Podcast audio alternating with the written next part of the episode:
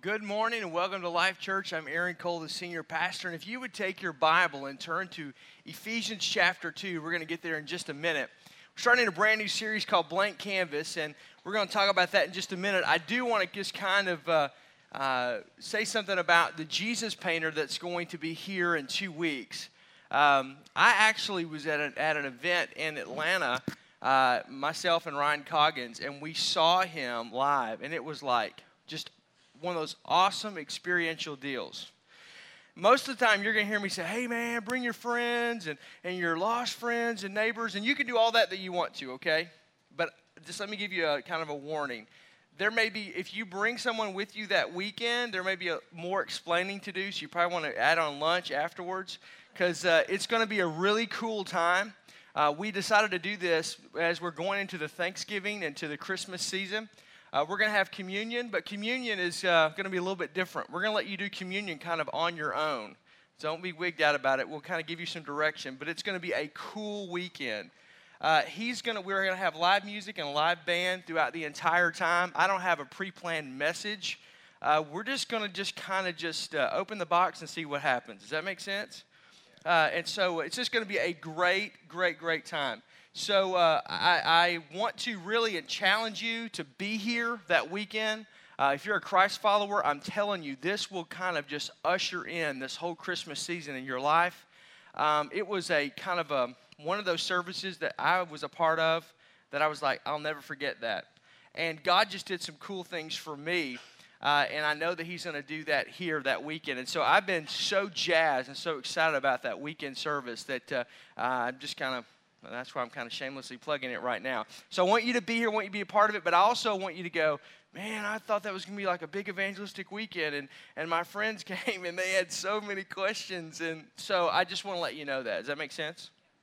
So if we ever do something like that, I'll let you know that. But and some of you are going, I'm really curious. Good, that's what we want you to be. So today, we're launching this series called The Blank Canvas. And there's an outline on the backside of your bulletin if you want to follow along as well. And if you don't have your Bible and you're a guest, then it's going to be on the screen. But I want to just kind of set this whole thing up. I don't know where you are or kind of how you do life, but I kind of have a pretty good idea that most of us in this room from time to time would like a do-over. You know what that is? Like a mulligan in life. Now, I don't know if I'm really considered a golfer. I'm more of a hacker, but I like to play. And I play or hack pretty regularly. And there's a thing in golf called a mulligan, which means if you're on the tee box and you're starting off and you shank it into the woods and you have a compassionate person that's with you and they say, go ahead, you can have a mulligan. You get to do it over without a penalty. For me and for my golf style, mulligans are my best friend. And so if I'm in the middle of the fairway and I've got an approach shot onto the green, and again, I drive it over the green because I've got these huge muscles, and I go over the green on the, and yet you laugh, and I go over the green on the approach shot, and they go, hey, just drop another ball and take a mulligan. I just love the sound of that word, mulligan. And so anyhow, it's a do-over. And, you know, when I was first learning how to play, you think I'm bad now? I was really bad. And I was playing at a minister's golf outing, and it was in a different state, and what was called the district superintendent. He was the leader of all the pastors. He was probably about 75, and he was out on the course, and I was on this fairway going this way, and the fairways were coming back this way. He was going this way. I was going this way, right? We're probably 400 yards, 500 yards up. Apart lengthwise, but we're right next to each other, okay? Does that make sense? There's just these little thin layer of trees between where I'm driving the ball and where he's hitting the ball. He's in the cart at this time, and he's going down to take his second or third shot, and I'm on the tee box. And so I'm kind of a big guy, and so when I swung the club, especially then I would swing my hips instead of rotating through. That's on us. But cellulite in motion, right? My whole body weight's going this way. So when I'm setting up the tee and I'm going all the way through, I'm not going through and up. I'm swinging like this, which the ball doesn't go this way where it's supposed to go. It goes this way. You got me? He's coming that way, 75-year-old. I'm 22, and I'm supposed to be going this way, but I'm going this way. because these hips of mine are going this way. Not only do I hit the round in front of him, the ball hits and ricochets up into his cart and nails him. At that moment, I was ready for the trumpet of the Lord to sound and time to be no more. And I definitely needed a do-over at that time, because a few minutes later, I got a lecture and a golf book on how, on the games, the rules of the game, and whether I actually need to be on that course or not. We all find ourselves in those situations where it's not a game, but it's life, and we make mistakes, and we do wrong things, and or things happen in life, or we just sin, and we need what we call this do-over. We need a mulligan life. We need what I'm calling a blank canvas experience, and that's the first fill-in on your notes, is that the blank canvas is refers to a new beginning. It refers to a fresh start. So as we're going through this series, we're talking about how God gives you a fresh start, how he gives you a new beginning, how he starts with a blank canvas in your life and what he does with that. And so this weekend and next weekend and then the third weekend, we're having this professional painter come in, which will basically transform a white blank canvas into these beautiful works of art. But I want to really talk about that fresh start this weekend. I really want to talk about this new beginning this weekend. And there's a person in Scripture that I think we can all identify with a whole lot more than what we realize. And his name was Paul, the Apostle Paul. And Paul was a very interesting guy, and I don't have time to really go into it. But just to kind of give you a snippet, for those of you that don't know, because that's St. Paul. He did the missionary journeys. He's Paul of Tarsus. And right. Here's who Paul was. Paul was an overzealous type A control freak. Read it. He gets so mad at Barnabas over the second missionary journey over John Mark, because he basically says John Mark is not worthy of the gospel because he's too weak and anemic and he's a mama's boy. That's what he calls him. And Barnabas says, I think you're being too harsh. And Paul says, I don't think I'm being too harsh. I think you're weak like him. And they separate. Paul was a very unique person because he had dual citizenship. He was a Jew, but he was also a Roman citizen. And in that day and time, Roman citizens, they were the upper echelon of society. But Paul had this, I'm a Roman, and I have all these rights as Romans. You think we red-blooded Americans can be prideful. These Romans in that day and time were just full of themselves and thought they were it. And they were the leading civilization known to man at the time. But he was also a Jew. And not just a Jew, he was a leading religious leader of the day. He kept every single speck of the law, everything the Old Testament, Deuteronomy, Leviticus, all the way through. He kept it to the T. And he would condescendingly look down upon anyone who couldn't keep the law.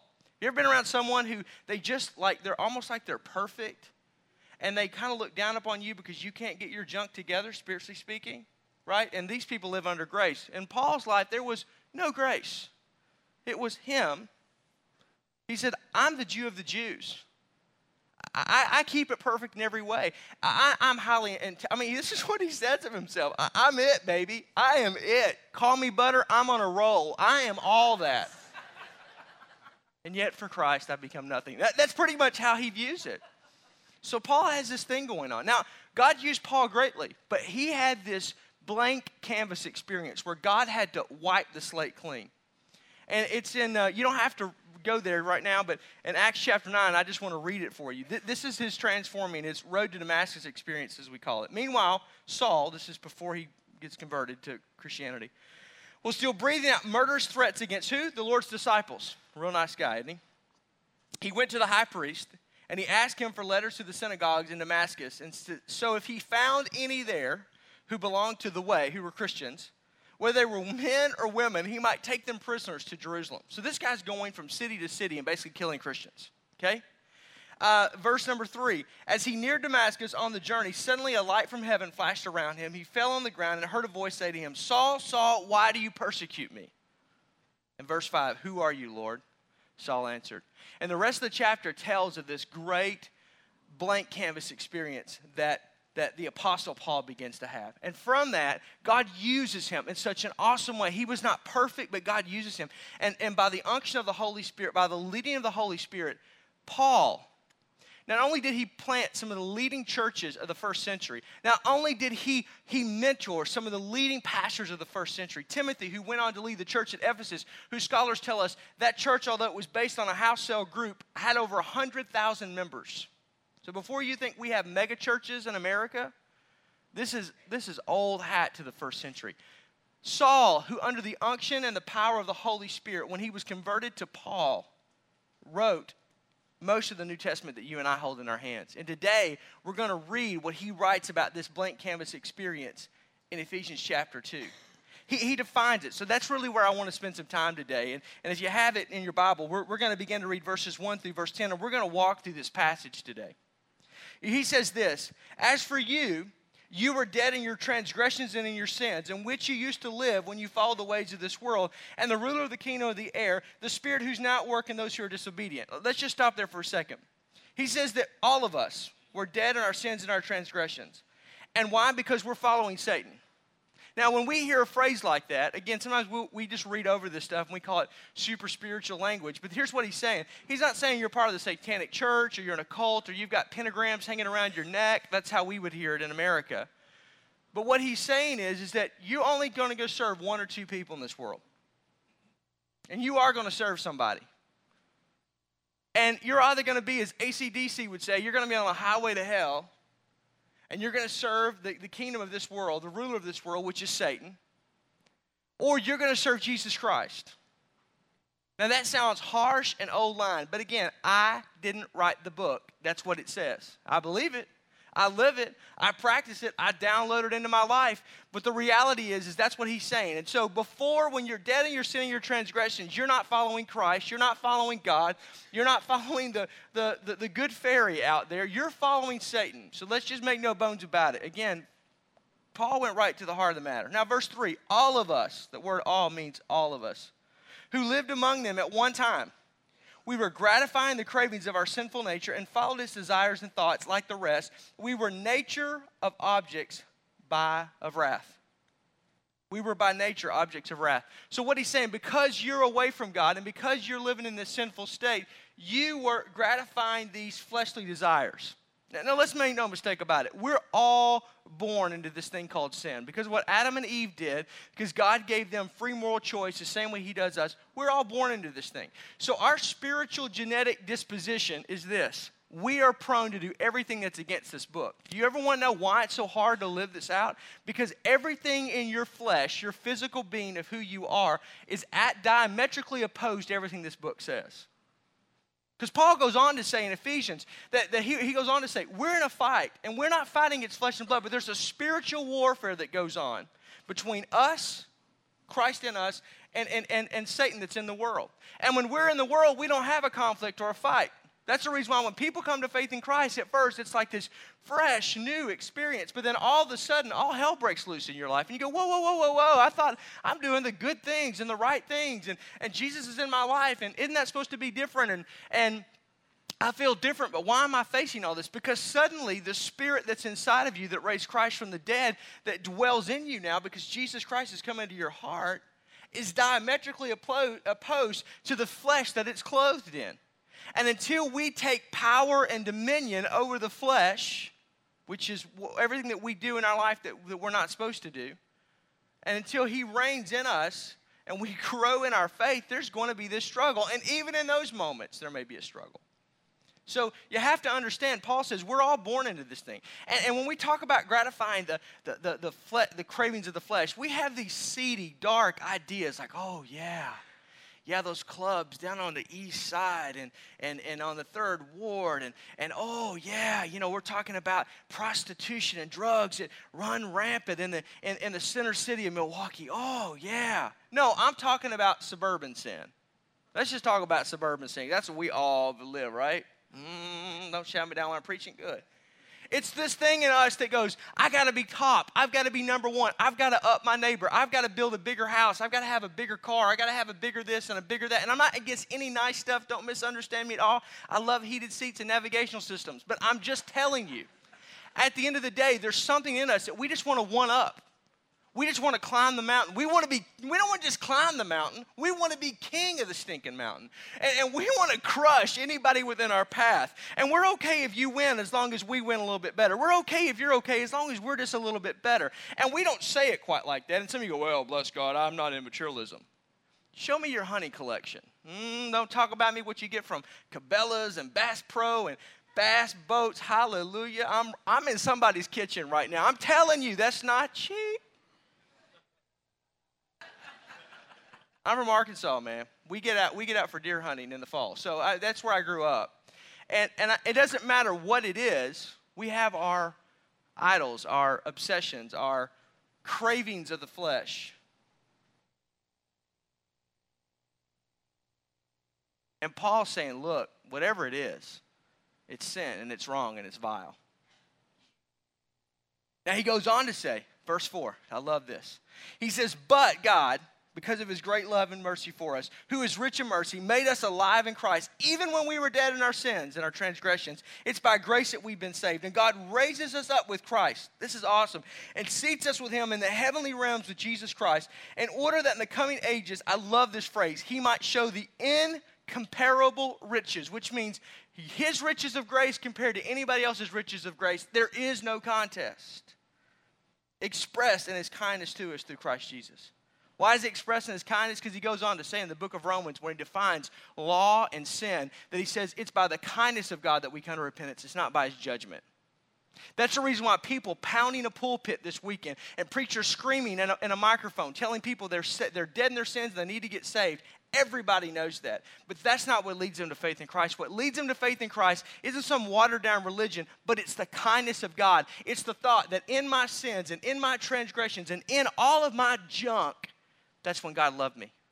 When I was unlovable, that's when Christ loved me. When I was unsavable, that's when he died on the cross for me. Before I was ever born, he had a plan for my life, which is great because he wants to seat me not on this earth, but in heavenly realms of Christ Jesus. I'm about to preach. All right, verse number 8, it says, for by grace you have been saved through faith, and this not of yourself. It's a gift of God. Not of works. You can't earn this. You can't go to Walgreens and buy a pound of this so that no one of us can boast. Why? Because we would all boast. If we earned our way, we would look at each other and go, hey, I'm better than you. I'm saved and you're a sinner. Right? So that's why he says that.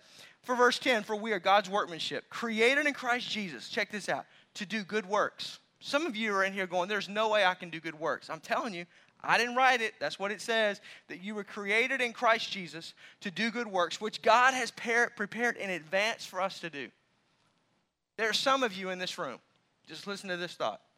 You walked in the doors today, and you're away from God. And when you get up from your seat in a few minutes, and this service is over, and you walk out, you will begin to do the good works that God has prepared in advance for you to do. And you did not get up this morning planning to do that.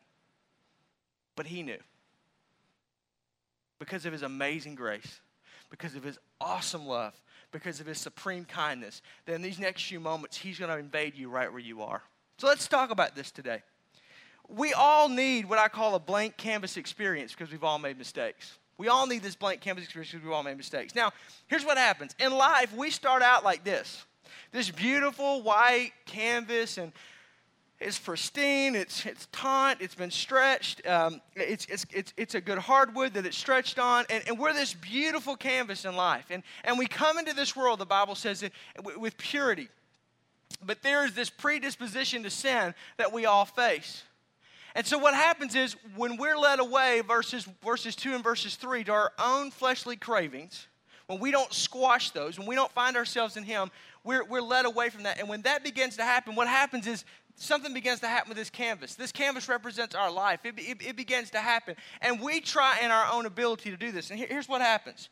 We start walking and working and doing our stuff, and all of a sudden what happens is that we trade this beautiful blank, beautiful white canvas, and we go, hey, man, I can fix this. Hey, I can do this.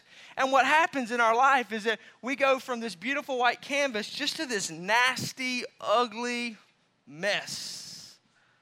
Some people would call this art. I call this a mess. And that's what we do. We get into this mess because this is what we make out of the blank canvas. On our best days, the Bible says, our filthiness, is, our righteousness on our best days is as a filthy rags in the sight of a holy God. Because somehow in our own self, somehow in our own devices, somehow we began to create this in our life. And we step back and we look at it and we go, oh my goodness. Whoa. There's some hurt and some pain. There's some red blood up in there been spilled, and it's nasty and it's gross and it's ugh. Now, again, I'm going to reveal a little bit about myself that I don't know if you know this, and I would not call myself an art connoisseur, but all throughout junior high and high school, I was in all types of art contests nationally and statewide, and all types of venues and that kind of a deal. And so we would go on these trips and go to these museums in New York or D.C. and see different showings. And I know I grew up in Arkansas. You didn't think there was any art in Arkansas, did you? Yeah. So I'm telling you, this is a mess. There's nothing about this. It goes, oh, I just love the colors and the textures just speak to me of a deep, no, it's just a bunch of mess. And that's what happens in our life. And this is what we do. And some of you, your life looks like this. Some of you, you've been motoring along and you've been serving God, but you've fallen back. Now, I'm not getting into the whole eternal security, internal insecurity. I'm just saying we're not rock'em sock'em robots and we have a free moral choice. Some of you, this is what your marriage looks like. Some of you, this is what the relationship with people in your world looks like. Some of you, this represents your relationship with God. Some of you, this is some junk, some sin that, quite frankly, if it was put up on the big screen, you would be mortified today. Oh, you look pristine. You've got your tithe check made out. You're going to be at a Prime 29 gathering this week. I can see that in you. But if we really saw the real you when nobody else was looking, this is what it looks like. This is why David said in Psalm 51, create in me a clean heart, O God, and renew a right spirit within me. Cast me not away from your presence, O God, and take not your spirit from me, but restore unto me the joy of my salvation and renew a right spirit within me. Why? Because he knew what it was like to have a white, clean, pure canvas, a blank canvas of a heart, but he knew what it was like to defile himself with immorality and with adultery, and his heart that was once white and pure become this vile mess. And Paul says we all start out there, verses 1, 2, and 3. This is where we start. This is what happens when we allow Satan into our life. And I'm not talking about satanic church Satan, to hell with the devil Satan. I'm talking about like just not allowing God to have his way in our life. This is what happens when we're led away by our own lusts and by our own cravings, by our own desires, when we allow things that are okay in some respects, but they become out of balance, and it all becomes about competing. It all becomes about more money. It all becomes about greed. It all becomes about this, and it all becomes about that. This is what happens when we go from having a fresh relationship with Christ to where we become crusty Christians, and it's all about religion. Because those of you that have been sitting on a church pew for 20 years, this can happen to you. Because a relationship is day in and day out. You don't tell your spouse the day that you get married, honey, I love you. And if that ever changes, I'll let you know. And you laugh, but it's true. But some of us, we do that with God. We ask Jesus Christ into our heart and into our life. We say, God, I love you with all my heart, mind, soul, and strength. And then we leave that relationship there, and we just go and do life. And this is what happens. And so Paul says this is the beginning of that experience. Now he goes on to say in verses number 4, I love this part, verse number 4 through 7, but the difference maker is the but God moment. What makes all the difference in the world in your life is when God begins to show up. And when God shows up, you have what you call a but God moment. And a but God moment is this thing where... A but God moment happens when you're about to go into divorce and you're about to lose everything, but God shows up and he restores your marriage. A but God moment is one of those moments where you're at the end of your rope and alcohol and pills and all of that stuff won't save you and can't fix you and can't help you and you can't sleep and you have no peace. And in the middle of that midnight hour, you cry out and God shows up. And you'd be dead in your sins and your transgression, but God. That's a but God moment. It's one of those things in our life where God begins to say, you know what, I'm going to show up. That's what I love about verse 4. I'm going to show up because I have these uncomparable riches and these uncomparable graces, and I'm going to show up in your life, and I'm going to do something in you, and I'm going to begin to write over all this filth, over all this junk, over all the messes that you've made in your life. I'm going to begin to write in your life. I'm going to begin to imprint. I'm going to put a mark in your heart that can't be erased. So God shows up. You ever have one of those moments where God showed up? But by the grace of God go I. One of those moments where everything else was falling apart, everything else was going crazy, but God. That's what Paul says will happen. You come to the end of yourself and you made a mess out of this blank canvas called life, and all of a sudden you cry out to a holy God and God shows up.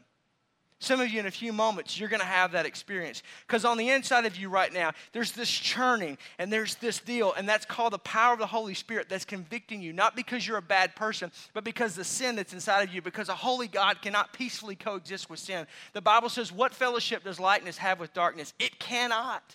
And so there's something inside of you that goes, and it's not because it's warm in this room. It's because it's God working in your heart right now.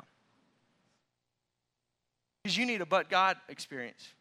Because you've been talking to your spouse. You've been going, this isn't going to work. I don't love you anymore. And she says, I hate you. And you've said some pretty more vile words than that. And for life right now, your marriage is heading for divorce court. But I'm telling you, God will show up if you'll let him, and you can have a but God moment. Some of you, you've been resting so heavily on your finances and so heavily upon your business acumen that everything's falling apart in your world. And God's saying, hey, you can do all you want to do, but there's going to come an end to yourself. And you feel like you're about to cave in. You feel like the world is falling in, and there's that but God moment that he wants to give you today. Somebody in this room, where you are today, you feel like your prayers are just bouncing off the ceiling. You feel like you're in a situation where you feel like you're in this desert that God doesn't even hear you. Listen to me. God shows up. And this is what I love, man. The Bible says, though I walk through the valley of the shadow of death, I will fear no evil because God is with me. David said, King David said, if I make my bed in the very pit of hell, God is there. Because there's in our mind, there's things that we think, well, God's so pristine, and God's in his white flowing robe, and there's places he won't go and things he won't do. Listen, the Bible says the only time that God runs is when he runs to a son or daughter who's coming home, who's been gone. There's no bar that's too dark. There's no nightclub that's too smoky. There's no hotel room that's too seedy. There's no home in the suburbs that's too broken that God won't walk into and show up in a moment. And some of you, I'm right in the middle where you're living right now. And you're going, how in the world did he read my emails this week? It's this new encrypted program that we have at the church. So I'm just teasing. It's because God is here. And he's knocking on your heart, and he's going, that's what I want to do in you. That's why I wrote it in the Word. That's why I gave Paul that experience, and that's why Paul's telling the church at Ephesus that this is what happens. That even though you're dead in your transgressions, even though you're dead in your sins, even though on your best days you've jacked everything up, I'm still here. And he shows up. Goes on to say, it's in your notes, and he gives us this equation, this blank canvas equation. If you want a blank canvas in your life, here's what needs to happen. Verses 8 and verses 9. The first thing he says is that what we have to have in our life, after God shows up, here's what begins to happen. We have a thing called grace that has to come in. That word grace means unmerited favor, undeserved favor. Now, I'm telling you right now, some of my favorite preachers are black preachers. Some of my favorite church services with a big black choir, when they sing, right on King Jesus. And I'm just telling you right now, got to have the stomp, right? Come on with it. Hallelujah. You can think what you want, but that's what the music's going to be like in heaven. It won't be all these guitars and stuff. It'll be right on King Jesus. And one of my favorite preachers is Bishop Jakes. Get ready, get ready, get ready. I can't even do it, man. I can't even do it. But when he says it, and I've been in several meetings where he's at, woo, I got to get my dance on, my jig. And what's funny is you think I'm joking. So, and he says this, favor ain't fair. and I believe it. The longer I live, I may not like that statement, but it's true. Favor is not fair. And the grace of God, that unmerited, undeserved favor, is not fair, but it will come in into your life. That amazing grace of God will flow in. And here's the thing about grace. You can't earn it. You can't buy it. You can't manipulate it. You can't maneuver to get it. You can't figure out a way to catch it. It's in that midnight hour when the only way out is up, and you cry out to God, and the Bible says whoever calls on the name of the Lord will be saved. Whoever calls out on the name of the Lord will be rescued. Whoever calls out to me, whoever reaches their hand out to me, they will be saved. Why? Because of you? No. Because of your works? No. Because of your church attendance? No. Because of how much money you're going to give in prime this week or how much money you give in the offering? No. Because you know the pastor? Definitely not. But because it's my favor that I choose to pour out on your life. So the first thing that happens to get the blank canvas, to get the junk out, is that there's got to be a thing called grace. And you have no control over that. You have nothing to do with that. That's something that he does. Don't ever take credit for God's grace. Some of you in this room, you are not as smart as your business performs. Some of you in this room, your marriage is not as good as you are. Some of you, your parenting skills, you're not that good. Some of you, you're not that good looking. I'm just sorry to tell you. But by the grace of God. Some of you, we look at you and go, how did he marry that woman? He's not that good looking. Must be the grace of God. Grace of God. Favor ain't fair. Right on, King Jesus. It's grace, baby. That's all it is. Don't forget it. Because the day you start thinking it's you, the day you start thinking, check me out. Don't I smell good? Don't I look good? I'm so pretty. That's the day, boom, the rug will be pulled and you will see really how you look.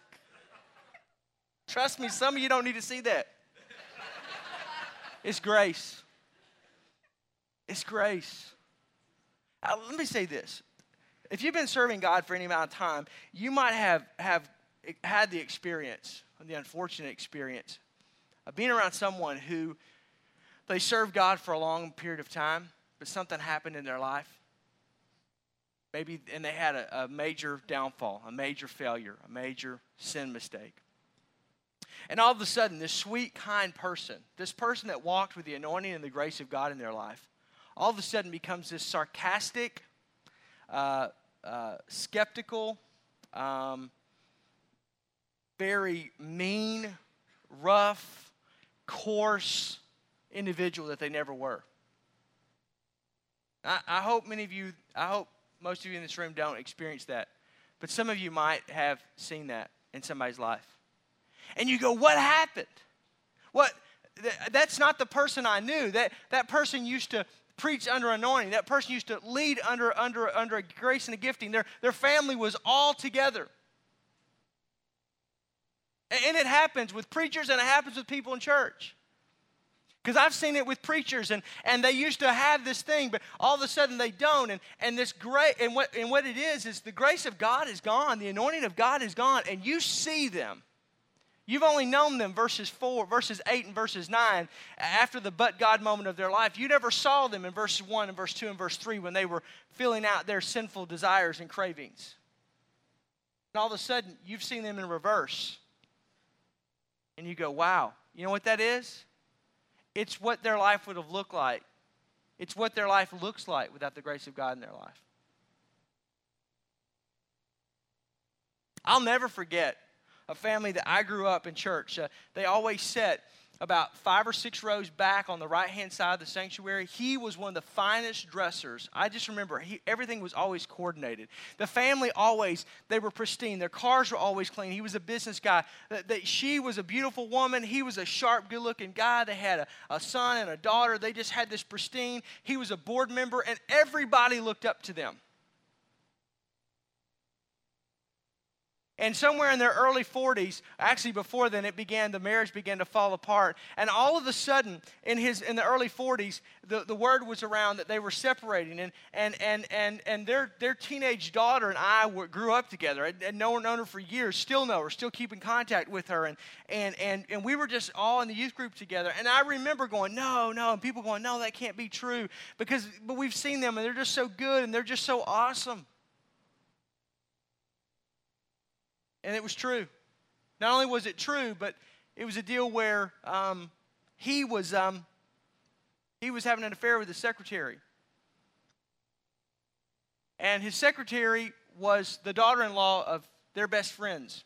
It was a sordid, messed up deal. And I began to watch this guy who I respected, who would come and pray, who would serve communion, who was dressed to the nines and had everything. And I remember watching that guy and just seeing what his life looked like. Because what happened was the grace was gone, and he was walking away from the things of God. He was walking away from his family. He was walking away from his wife. He was walking away from everything.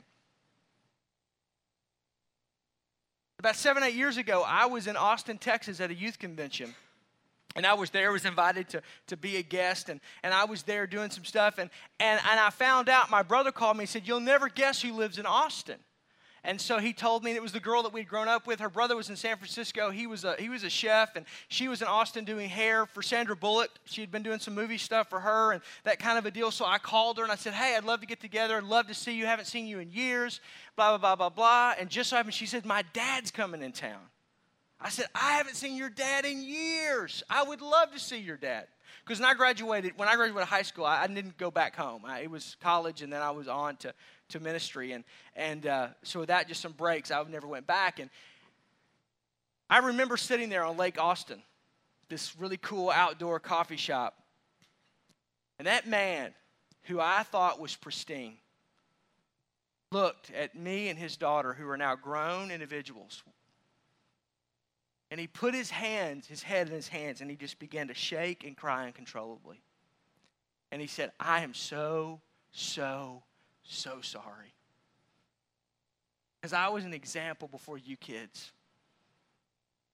And he just spilled it all. I'll never forget it. And we prayed right there, and there were people looking around. This is kind of a hip, trendy, kind of one of those weird Austin places. And we were all there, And I remember going, that's what it looks like when the grace of God's lifted off your life. See, the grace of God is not fair. And the grace of God is something that you can't earn. And the grace of God is something that none of us deserve. But without it, we are vile, self-serving people of verses 1 and verse 2 and verse 3. But the grace of God comes in. And after that but God moment, the grace comes in. And God has the ability to change us. And the second thing that he says in that passage of Scripture in verse 8 and verse 9 is that there's a thing called faith. Now, this is something that you and I have to do for ourselves. God brings the grace, but we have to bring the faith. What's faith? Faith is believing that God is. Faith is believing that God will. Faith is believing that God is the answer. Faith is the Hebrews chapter 11 says, faith is the substance of things hoped for and the evidence of things not seen. It's the fact that I go, God, I'm in need of a Savior, and I believe that you're the Savior. God, my marriage needs to be saving, and you're the only one that can fix it. God, my finances are so screwed up, and you're the only one that can do it. God, I am a wreck. I have been fighting with this sin, and I'm tired of carrying this sin. Some of you have brought sin into your life, into this room today, like you would carry luggage onto an airplane, and you're just dragging it and pulling it. And you have to come to the end of yourself, and you have to drop, and you have to confess, and you have to go, I'm a sinner in need of a Savior. I'm someone who needs to be a recipient of this grace of God. Because the good news about the grace of God is that God will give it to any one of us if we will but ask and put our faith in him. And the Bible says that when we do that, that's how we get a blank canvas. And when we will actually do that, then what God begins to do in our life is found in verse 10. Because he says in the very beginning, what he wants to do is take all the sin and take all the junk and all the vileness from our life. And he wants to create in us this new blank canvas. So after he comes in a way that only he can and gives us this but God experience, and after he begins to pour in his grace, his unmerited favor in our life, verse 10 says that we become his workmanship. And he begins to work his creation and his vision for our life in us.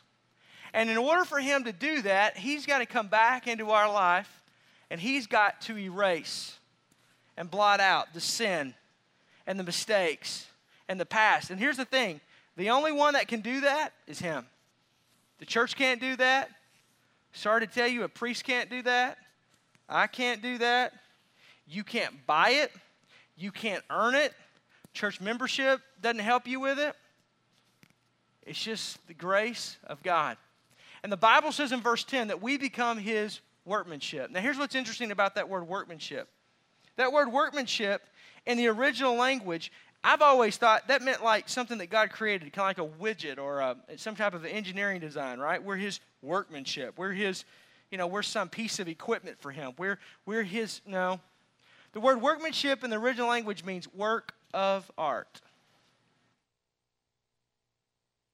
So what happens, God says, I have created you, this is the last blank in your notes, to be a work of art. He didn't create you to be a workhorse. He didn't create you to be a rock'em sock'em robot.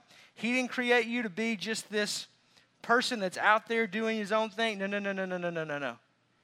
He says, I gave you a blank canvas at the beginning, and in your sin, and in all of your mistakes, and in all of your evil cravings, whether they're seedy or whether they're, and there's something that's vile or whatever, it's still sin is sin, and wrong is wrong. But if you'll cry out to me, and if you will ask me, I will show up in the midnight hour, and I will restore your marriage. I'll restore your home. I'll restore your finances. I'll restore. Remember 2 Chronicles chapter 14, if my people who are called by my name will humble themselves and pray and seek my face and turn from their wicked ways, then they will hear from heaven, and then I will heal their land. And God says, I'm coming into your life. And when I do, I'm going to give you grace that you didn't deserve. And all I'm asking you to do is trust me. Put your faith in me. Put your hope in me. Because as Bob Dylan said, you're going to trust somebody. But are you going to trust Jesus? And he says, if you'll do that, then what I'm going to do is I'm going to give you a blank canvas. I'm going to give you a redo. I'm going to give you a mulligan in life. And when I do that in your life, I'm going to do it not just so you're blank. I'm going to do it because now you're ready for me to create my masterpiece. Now you're ready for me to make you into the work of art that I've created. Remember, that's what he says. Because I've created you to do great things. I've created you to do good things that I prepared in advance for you. Woo, I'm telling you. If I had a Hammond B organ and a black choir, we'd have some church up in here. Because we just think God wants something from us, and he doesn't want anything from you. He wants to give to you like a father would to a child. And he said, no. I'm going to create in you a new heart, and I'm going to renew a right spirit in you. And I'm going to take your sins and cast them as far as the east is from the west. And as dark and as vile and as nasty as your life was before, I am going to come in the midnight hour. And I'm going to pour in my grace. And you're going to give me your faith. And together we're going to have this blank canvas experience. And then I'm going to write into your heart and into your life and turn you into this work of art. I'm going to invite the band to come back onto the platform. And as they do, I want to ask you for these next few moments just to kind of quiet your heart. Maybe you're ready right now. If I were to say go, you would run to this front and find a place before God because there's just junk in your life. Maybe you're so far away from God. I don't know where you are, but here's what I do know. I know that God can do a miracle in your life. God can do a miracle in your home. God can do a miracle in you, and that's what he wants to do today. But sometimes we need to know, hey, we're not alone. Because I'm telling you, this church is filled full of people, and I'm a pastor who's just a simple recipient of the grace of God. And but by the grace of God would go I. And so what I want to do is I want to allow for these next few moments God to speak to your heart. And there's just going to be some people that they're going to share their but God moments with you. And then when they're done, I'm going to come back up and I'm going to give you an opportunity to move from where you are and to receive this grace and this blank canvas experience so that God can create this work of art in you that he wants to. Will you bow your heads and close your eyes with me this morning? Father, I just thank you today for what you're doing in this room. And I just ask for the next few moments that you would just show up in this place and that you would begin in us what you have desired to do in us. In Jesus' name, amen.